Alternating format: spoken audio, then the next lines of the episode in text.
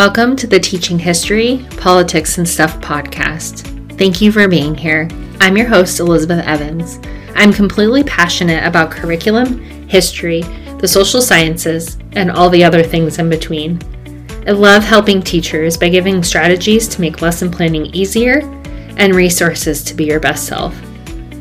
I'm a national board certified social studies teacher with over 18 years of experience. I've met some incredible people in my life who will have a lot to share, and I cannot wait to have them as guests on my podcast. As James Madison once said, the advancement and diffusion of knowledge is the only guardian of true liberty. Thanks for joining me today. Let's learn.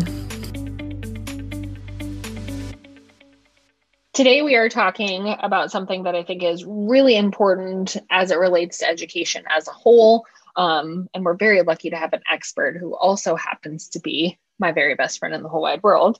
So I want to introduce my guest today.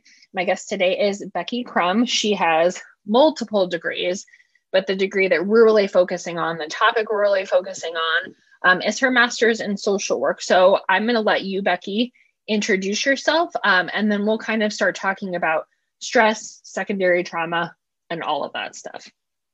Sounds great. I'm, I'm Becky Crum. Um, I have a master's in counseling and also a master's in social work. Um, I have a background both in behavioral health, working with adolescents in treatment, and then also primarily social work in the child welfare realm. And there's a lot of crossover between child welfare and education. We often, well, we do serve the same populations because our focus is on children as well as as educators in uh, K through 12. Awesome. So we have lots to talk about today, but the first thing I kind of want to address is stress. Um, because education is very stressful, your job is very stressful. Yes. Why does stress why does stress matter? Why should we care about that? Well, I think it's fu- I think feelings as a whole are funny, especially to Americans because somehow we've made feelings, especially stress, a competition, right?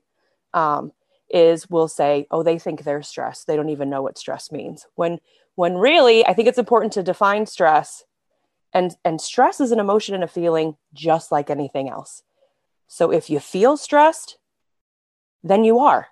That is your experience. That is your feeling.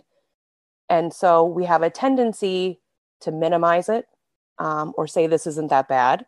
And we shouldn't do that. So I think that's the first thing. And we know that education is is, is an incredibly stressful job, um, and that's okay. It's okay to have stress and to be stressed, but then you got to know what to do with it. Um, that's that's why you should care because if you're feeling that way, then that is a real, valid feeling. It only becomes problematic when you ignore it or don't do something about it. So, how do we know when stress becomes something more than just a passing like feeling? Sure. Um, so stress. Let's talk about what it what it is. Okay. If, if that's okay, and then I can talk yes. about how and why it becomes bad. Um, so stress, just like every feeling, is really a chemical release in your body. Mm-hmm. Uh, interestingly enough, stress and excitement are the exact same thing in your body. Really? So yeah. So if you're stressed or you're excited, it's the same thing. Um, so what it is when you're stressed it's really it's a stress response. It's that fight or flight or freeze response that your body goes through. So whether it's stress or excitement you're going on a first date you have an event you're really looking forward to those butterflies in your stomach that's a stress response. And so when you have a stress response the amygdala in your brain um, is sending a response saying hey i think we're in trouble here to your hypothalamus and that triggers that fight or flight or freeze response. When that happens, your heart rate increases, your blood pressure increases, uh, your body produces adrenaline, your blood goes to your extremities, away from your heart, away from your digestive system, away from your reproductive organs, to your extremities, because you're getting ready to fight or, or run away because there's a threat to you. Where that becomes a problem is because in this process, your body also releases cortisol. And if you have a repeated release of cortisol, that can do damage to your body. So you're talking about an increased risk of heart disease, an increased risk of uh, high blood pressure, an increased risk of diabetes, digestive issues, uh, sexual dysfunction. There's all kinds of health repercussions of not managing and dealing with your stress because of the havoc that cortisol can release, uh, wreaks on your body. And so we talk about self care as sort of like a passing thing, but it really is super important to your well being that you practice self care and manage it um, daily and intentionally because of those potential health repercussions. And we're not talking about like take a bubble bath every day or get your nails done. We're talking about really deeper. I mean, it's it it's mental nutrition essentially, right? Like yes, whatever absolutely. that looks like for you. Absolutely. And and I don't have a magic answer for anybody as far as what your coping skill is. Um, nobody does, but it. I think that you bring up a great point in that we often say like, "Oh, get go get a manicure, have a spa day, take a vacation," which is great. But social workers, educators, none of us are making the kind of money that we can go take lavish vacations and forget about life on a regular basis. But really, it's something that that feeds your emotions, feeds your mind, feeds your soul. So you're talking about physical, emotional, and spiritual health intentionally and daily. So maybe it maybe it is taking a bath. Um, maybe it's reading a book or journaling or exercising or practicing mindful eating um, it can be all kinds of things that don't have to cost a lot of money. The mm-hmm. important is the routine to it, and also that it's a disconnection from the stress.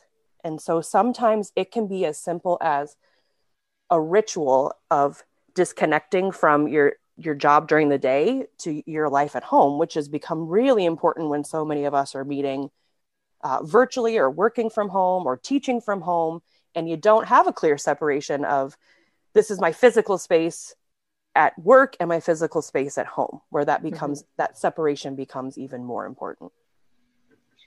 And that's hard. I think it's important too overall because i'm thinking about like i meditate every day. I do yoga and sometimes it's like five minutes of yoga um, or i hop on my spin bike as a way to disconnect but every day it's feels like it has to be something different because every day my stress is is different. Sometimes it's work stress or family stress or you know we're both moms. Like that's a very stressful thing too. Yes. Um so that self-care is just whatever you need it to be. Absolutely. because yeah we sure aren't making the money to go to all the time. I mean even if we were though i don't know like it's a nice it's a nice break. I know for me, understanding my again, this is my personal stress. This is not saying this is the end all be, all, be all. But for me, meditation and just sitting, I don't have my phone, my computer is not on, there's nothing. Because then I start to notice things through the day, like, oh, I've been sitting here for a while and I notice that I'm wearing my shoulders as earmuffs. I need yes. to take a break. And it just gives me that because I'm I'm thinking about the times where I burnt out and I was so stressed that it made me sick. Yep. And so, how, I mean, how does you talked about like the health issues that mm-hmm. can happen? What happens when it just, I mean, it continues? Because I do think that sometimes people think stress is a pie. Yeah. So you can't have more than me because here is all the things I have. And some people wear their stress as a badge of honor and maybe it's age that now I'm like, that's not a badge of honor. That's not fun at all. Um, I'm trying to like frame my question because what happens when you get caught in that cycle of stress? Yeah, no, that's a great question. Um, so I, I think to your point, there are very few people who can wear stress as a badge of honor. Um, mm-hmm.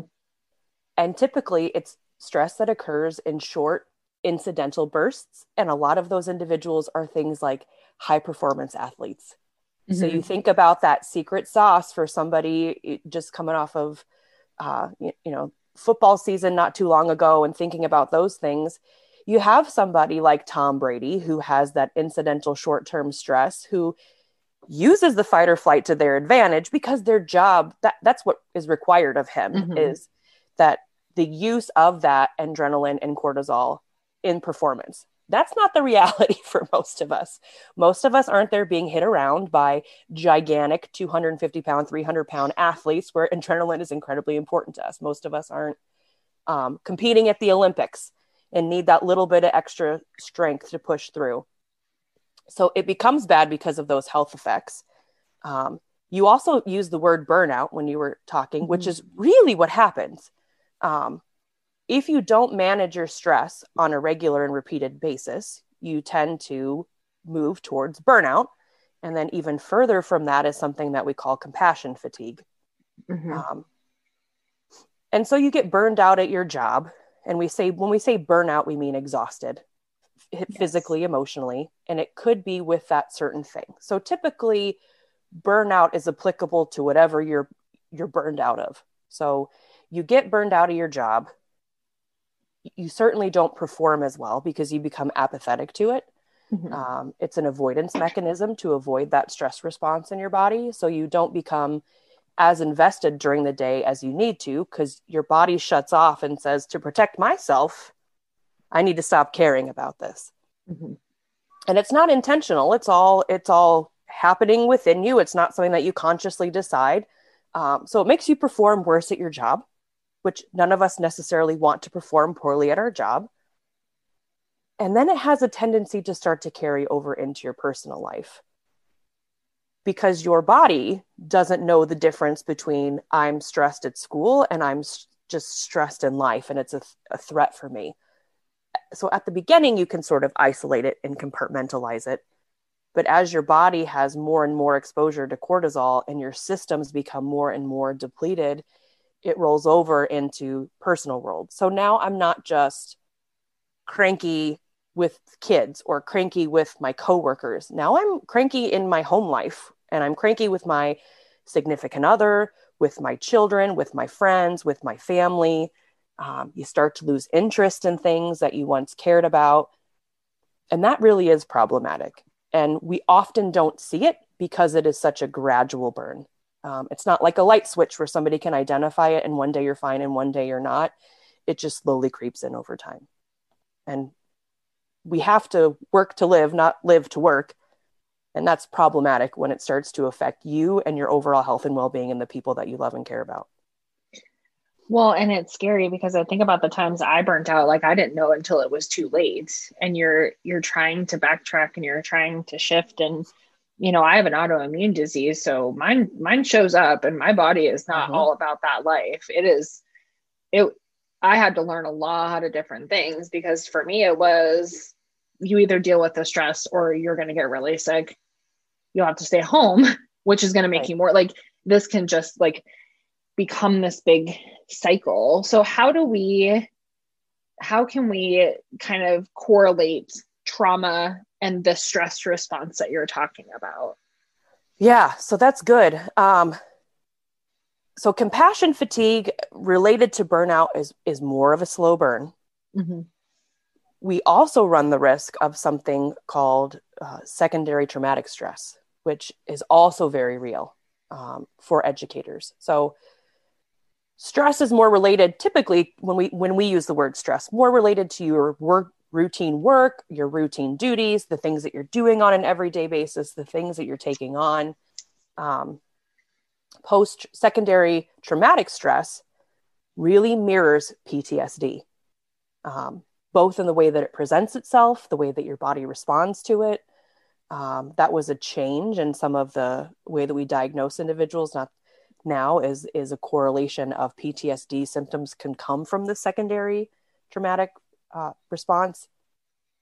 And that happens, and vicarious trauma happens because as educators or anybody who's working with with youth and young people and you're a helper in some capacity so teachers social workers police officers fire department um, hospital workers nurses we we we're all helpers in some way um, and when you're in the role of helper people tend to unrelease their burdens on you Mm-hmm. And we know that that happens.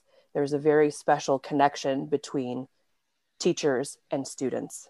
Mm-hmm. And you become the trusted individual in their life. And so the worries and fears, that they have at home and safety issues that they have at home are often brought to you. And so you may not be the individual experiencing it firsthand. Um, but secondary trauma, secondary traumatic stress is the stress response, the trauma response that you have as a result of hearing and absorbing somebody else's trauma.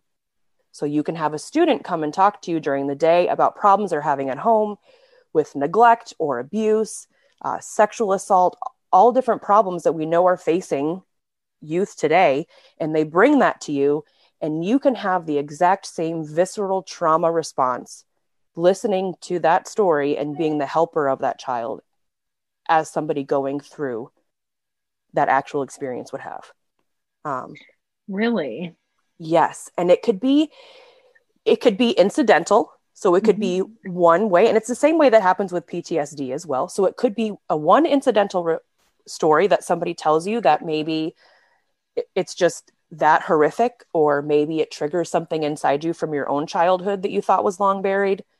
It can also be an accumulation of those stresses and of those stories. Uh, so maybe one child coming to you is fine, but that repeated exposure over and over again, that same way that chronic stress can turn itself into vicarious or secondary trauma. Mm-hmm. So what I mean, because I I know that I definitely had issues with that because this is these are the kids that keep you up at night, right? These are the yes. kids that and and you're talking about these awful things happening and as teachers we're mandatory reporters uh-huh. but it's even things that are not necessarily something that require mandatory reporting you're just worried about you know their health or you've you've noticed these things these are the kids that keep you up at night that you know you can't shake because that's your job like i mean it's not your actually, job to care about everybody but it becomes that because right. we're helpers and and again you and i are moms so we think of this like i don't want my child going through this and you yes. have that kind of stuff so is there a way that you can recognize that as a caregiver that like this is this is what i'm feeling so it's really the exact same diagnostic criteria that we use when diagnosing somebody with PTSD. So if you are living in a constant state of anxiety and and this is more than than your normal so some yeah. people tend to be more anxious than others. And we're not mm-hmm. talking about like a normal response, but really you you have anxiety and are anxious about things that you normally wouldn't be anxious or have anxiety about. Uh, the one that you brought up, that's a real thing. Negative, intrusive thoughts. Um, that audio self talk, that play that's in your head, and you just can't get it out. You just can't shake it. The things that wake you up at 2 a.m. or keep you awake. Mm-hmm. Fatigue. So, God, I know I'm sleeping. I know I'm getting enough rest, which that's also incredibly important for your health is to make sure that yep. you get enough sleep. But I'm just constantly tired and I can't get over it. Um, and again, it could be physical, emotional, or spiritual exhaustion. It could be all three. A decline in your physical health, which for somebody like you becomes very more mm-hmm. obvious, but for somebody else, it could be like, I don't, I don't really understand why I feel nauseous all the time now and there's no correlation to a specific health complaint. So maybe you've got heartburn, but it's not like a normal indigestion type thing. You didn't eat something spicy. You didn't eat mm-hmm. something greasy or fatty. I just have heartburn all the time now and I don't have an ulcer. Um, it could be joints and aches and pains uh, from holding the tension in your muscles. Um, the other bad things are emotionally withdrawing from people. Um, we're not talking about introvert versus extrovert. We're talking mm-hmm. about the people who you normally love and turn to um, that you no longer love and turn towards them. And more importantly, the people that you love and care for, you don't have that ability to love and care for them. Um, I think it's really important uh, to constantly self inventory. I also think it's really important that people who are helpers identify somebody in your life who knows your baseline, who can tell you when you're getting to that point. Um, so my and husband, who you'll listen to. Yes, and and you need to give them grace and permission to mm-hmm. point it out to you. Um, yes. So I, you know, I worked directly with clients for a long time, and now I'm in more of a macro social worker type of role, like big picture mm-hmm. type of role. But Um, there's been times where I've had to help step in or fill in roles and work in a different way. And my husband knows he'll say, Hey, you're, you're doing that thing again. And that's all he has to say. And I know what that means. And he doesn't have to go in it. And it's not picking apart my behavior or telling me about my inadequacies mm-hmm. or where I'm failing. It's just, you're doing that thing again. Maybe you need to take a sick day or mm-hmm. maybe you need to do something. Um, it's important because sometimes it is such a slow burn, you don't recognize it in yourself. And so it's important that the people you love and trust can speak to you honestly and truthfully and and you recognize that it's because they care and love you well and because stress is not sustainable like no. and the the stress that i mean because this is an education podcast the stress that teachers face especially this year because things are constantly changing and and their plates are constantly being added to um I mean, I'm really lucky that I have such an amazing support system because I used to take mental health days and just not care. I'm not checking my email. You'll all survive. Right. And I really tried to instill that in my departments. Take a day. I don't care why you take it because it's actually not my business just make sure you have your lesson plans and we have a sub and if we don't have a sub we'll figure it out because it's either you take this day or in three months you're taking two weeks because you're so overwhelmed and sick or you're just you know mm-hmm. not a good uh, person so once you get to that point i mean self-care is not going to fix it like no, how I- does that how do how do you get out how do you get out of that cycle of stress becomes compassion fatigue becomes this you know post-secondary trauma this a cycle that i think mm-hmm. a lot of educators unwillingly and unknowingly get stuck in so i think the first thing and, and if i could if i could wave a magic wand and mm-hmm. and teach the world one thing it would be that asking for help is not bad asking for help is a beautiful thing um, even all the way up to if you need to participate in therapy. Uh, I've done therapy. I've had a couple mm-hmm. of therapists through the years. I think it's fantastic. I would love to give the world a therapist. I think it does have a negative connotation, and some people don't want to do therapy. And if that's not your thing, it only works if you want it. If you want it there for you, someone can't make you go. So that's one of them. Um, but you can ask for help in other ways and sometimes that's where we as colleagues become important uh, mm-hmm. to our coworkers as well is it's important for us to uh, share that level of connection with our colleagues make sure that we share and save space to share our experiences in a safe and supportive environment that doesn't mean you're going to spill your guts to everybody um, but have those people that you lean on. We go through these unique experiences in our job, and sometimes people, like I said, my husband, he's an IT guy. He can't re- he can't relate to it. He gets stressed, but it looks very different than than what I go through in my experiences. Um, and quite frankly, he doesn't want to relate to it either. Um, mm-hmm. And the same thing that teachers are hearing. So creating that space, asking for help, asking to unpack check in with the person you're unpacking with first because they might be dealing with their own stuff and might not be ready for that. Um, I think it's important to have supportive leaders in your mm-hmm. environment. Um, so, those of you who listening who aren't maybe in the classroom directly but are administrators or the people supporting educators is to make sure that you recognize and support people in their own health and well-being because you want them to perform the best. Um, if you're thinking about it from a supervisor role i want my employees to show up and be their best every single day. So it behooves me to want them to take care of themselves. So there's those things that we can do for each other. I think therapy asking for help. You said taking time off i think is a great thing. Um, and sometimes it's just recognizing when this isn't serving you anymore and not that people should just get up and quit i think it, you want to put in the work and you want to mm-hmm. try to get better um, and you want to try to get over things but sometimes the role that you're in just no longer serves you and if it's no longer serving you then you're not there showing up every day for the people that you're supposed to be serving Well, and you're not showing up for yourself either. You're just stuck in no. this like miserable place. So, you know, for a teacher, it might look like I'm going to try another school or another grade level, or I just don't necessarily know that I want to teach anymore. And I think mm-hmm. that that is so hard because teaching is people's identity. Mm-hmm. Oh, yeah. Like, I know I really struggled with that this year. I'm not in the classroom anymore. And that's, you know, what am I? All of this stuff. But it's such a asking for help. How does that work though when you're in an environment that is very much nose to the grindstone? You all have to work. I, I don't want you taking days off because I mean, I think the most toxic thing I've ever heard is well, the kids need you. Kids need you here. And mm. I always wanted to throw something when I was told that or when it was said in a faculty meeting or whatever else. So, how does that look when you don't?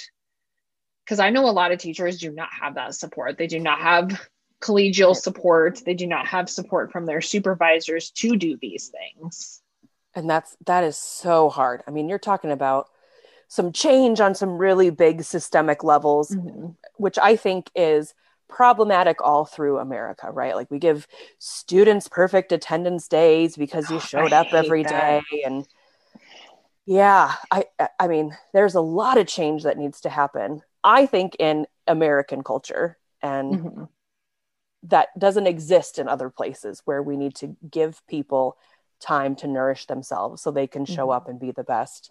Um, that's where I think that daily intentional practice of self care becomes incredibly important to avoid getting to where you are and where sometimes the work has to come outside of of your physical work environment so it could be therapy um, it could be all different kinds of things. When we're talking about secondary traumatic stress we're talking about something on the same level of ptsd and it's it's not going to go away.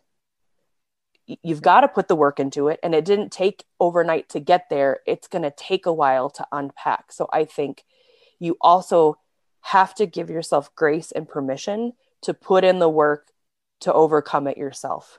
Um, it's not you can't just wish yourself out of of feelings when they get to that point. You can't just say you know what? I'm going to choose my positive attitude and i'm going to show up today. I mean maybe that works at the beginning when we're just talking about regular and routine stress but when you mm-hmm. get to that point where you're experiencing the compassion fatigue you're experiencing secondary traumatic stress it doesn't work that way. It, it's not going to go away on its own your brain is such an amazing organ that it really adapts and changes as a result of this and if you're talking about changing brain science, you got to give yourself some time. Mm-hmm. Um, so I think that is also the most important thing is grace and permission for yourself. And that's sometimes that's the hardest part is saying I can't just fix this on my own. Well, and I think for me, understanding that no is a complete sentence. Yes. Or if I was asked to do something, okay, well, what are you taking off my plate? Because right now my plate's full and I'm not adding anything to it. If this is so important that you have to add it, where are you taking? That caught one of my supervisors by surprise. But it's because I was like, I'm not doing this anymore. Like, mm-hmm. I am, I will never forget. I knew I was stressed because I had asked students um, after a project, like, what was really good? What do we, you know, what can I consider? and they all said you're so stressed out. And i was like ew the fact that it's spewing out into my classroom now i'm just not okay with it because i don't want i don't want my daughter to think that. I don't want my kids to be like well this is what teachers are like. They're stressed. Like no i want to enjoy my job. And so when i'd be asked to do things sometimes it was like no that's actually not my job. So no i can't do that because i'm doing other things or i think part of helping profession is you become a people pleaser. Uh-huh. And you want to help people and you want to do all of these things, but creating those boundaries is is helpful. And again, just giving yourself a little bit of a break to recognize I am at a point where something has to change. Yes. There's, I was uh, looking up the name of the author because I'm to, I w- knew I was to get it wrong. There's a great book I had recommended to me that I read that I think really speaks to that no was the complete sentence uh, concept. It's called essentialism. And the author is Greg McKeown. I'm probably butchering. We will link. name. We will link it in the show notes. Okay, Greg McKeown. And it really is that concept of we all feel overcommitted, overloaded, overworked, overburdened.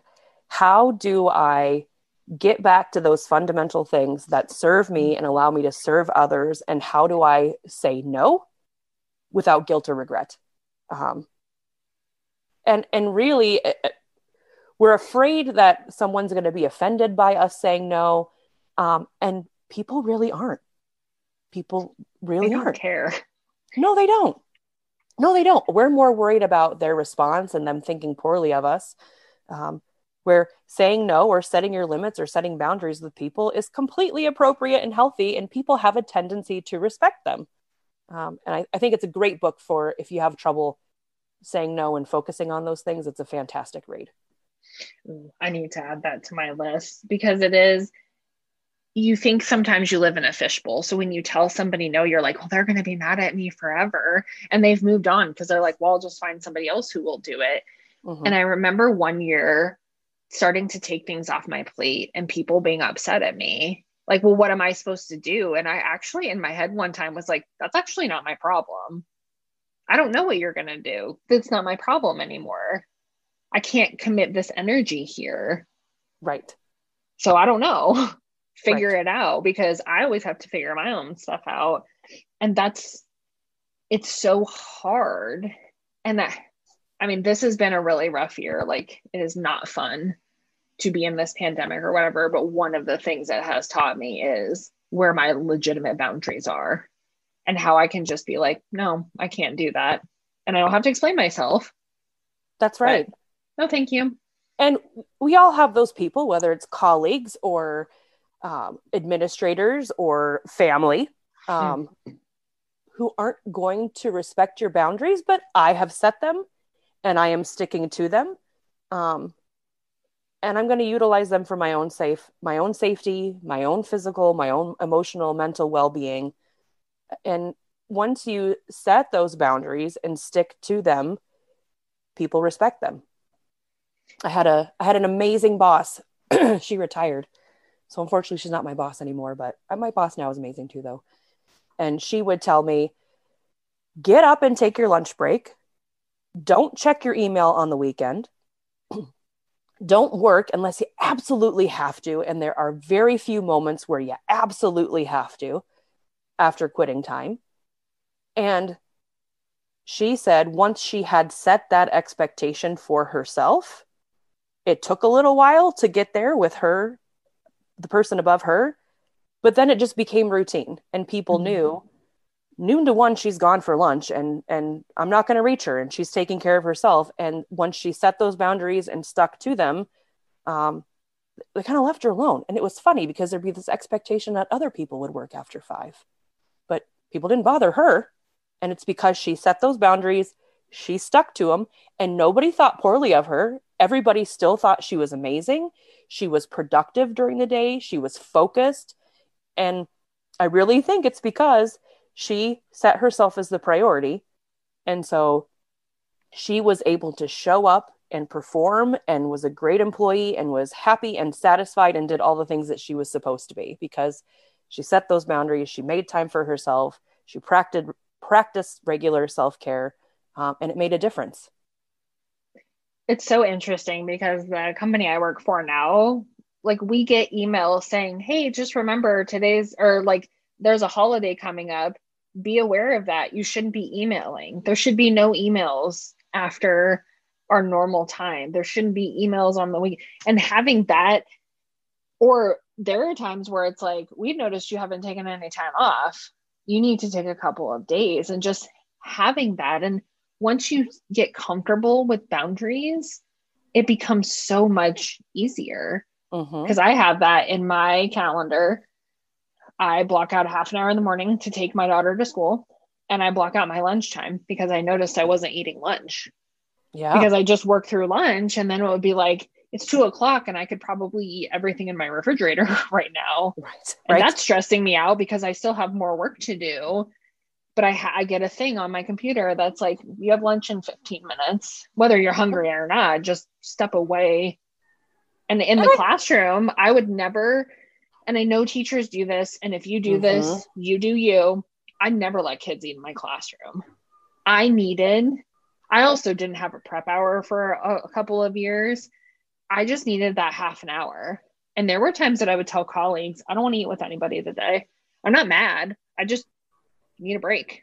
Right. My brain to, because I still have an afternoon of teaching. And no, you can't come in before the bell rings.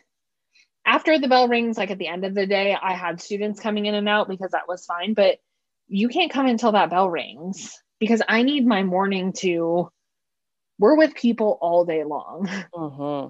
And if you don't give yourself a break, you break. Yes, absolutely. And that and and unfortunately what happens is you break on somebody you love so you yes, you, you yell do. at your husband or i think one time i snapped at emma and was like what and it was over something dumb and it was like i apologize because i was you didn't deserve that but yeah right. if you don't give us yourself a break you will break and it becomes more of a problem because now yes, you have to deal with the fact that you've unloaded on well and, and we and we do that when we get home because that's our safe that's our safe place right mm-hmm. you where that's why students do it with you when they come to the classroom is because oftentimes you are their safe place. Um, and so that's why they're unpacking with you. But then we do the same thing when we get home is mm-hmm. is those are our those are our people. Those are our safe people. We know that they love us. They we know that they're still going to show up tomorrow. Um, it could obviously take its toll on relationships but but yeah that's that's our natural tendency is to take it out on the people that we feel safe and secure with.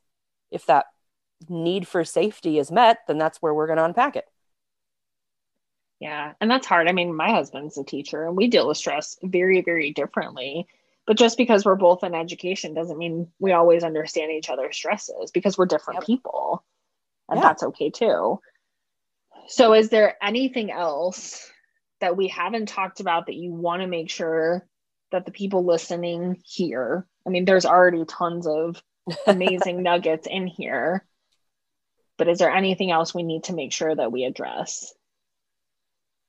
I don't think so. I think it's just really recognizing the, the big takeaways are stress is real and if you're experiencing it it's it's a valid experience for you um, when you experience stress this isn't this isn't just a choice that you make in your brain you can rephrase it and refocus it back to that idea of excitement and scared are the same thing um, mm-hmm. you can refocus it by trying to change your self-talk focusing on the positive rather than the negative um, you can do some things about it kind of pumping yourself up in the morning getting excited and using that stress energy for excitement rather than scared um, but it's a normal physical thing. And so, just like any other normal physical thing that's happening in your body uh, on a negative end, y- you've got to address it. We wouldn't not address it. If you had diabetes, you would not address it. If you have a heart condition, you wouldn't not address it. And the same thing goes for our mental health. Your brain is an organ in your body, just like any other organ that needs to be taken care of. And so the only time that it becomes incredibly problematic is when you think that it's not a problem. You, you got to take care of it. You you would never you would never in a million years say to somebody, "Hey, I, I know that you need dialysis, but maybe just tell your kidneys to do a better job and, and think some positive thoughts." You would never say that. Um, and the same thing goes for your brain health. And that is so important. And thank you I mean, yeah. you're my best friend and we talk all the time, but I learned so many things in this. And I think that educators, you know, I hope that they hear this and think I need to, you know, address some things and I need to to make changes. And whatever those changes are, um, we will link a lot of things in show notes. If there is, you know, further questions that you have, I definitely, you know, invite you to email me um, but thank you, Becky. Thank you. I really appreciate you being on today. And I've got a, a great free assessment tool that Ooh. we can link to that yes. people can take it if they're worried about is this something um, that I'm experiencing? There's some great free inventories that people can take in self score. Awesome. Well, we will link that in the show notes. Thank you. Thank you. Thanks for joining us today. Please comment, like, and share. Want to connect with me? Find me on Twitter, Facebook, Instagram, and Pinterest at Liz Evans NBCT and online at teachingapgovernment.com. I'm so glad you joined us today. We'll see you next time.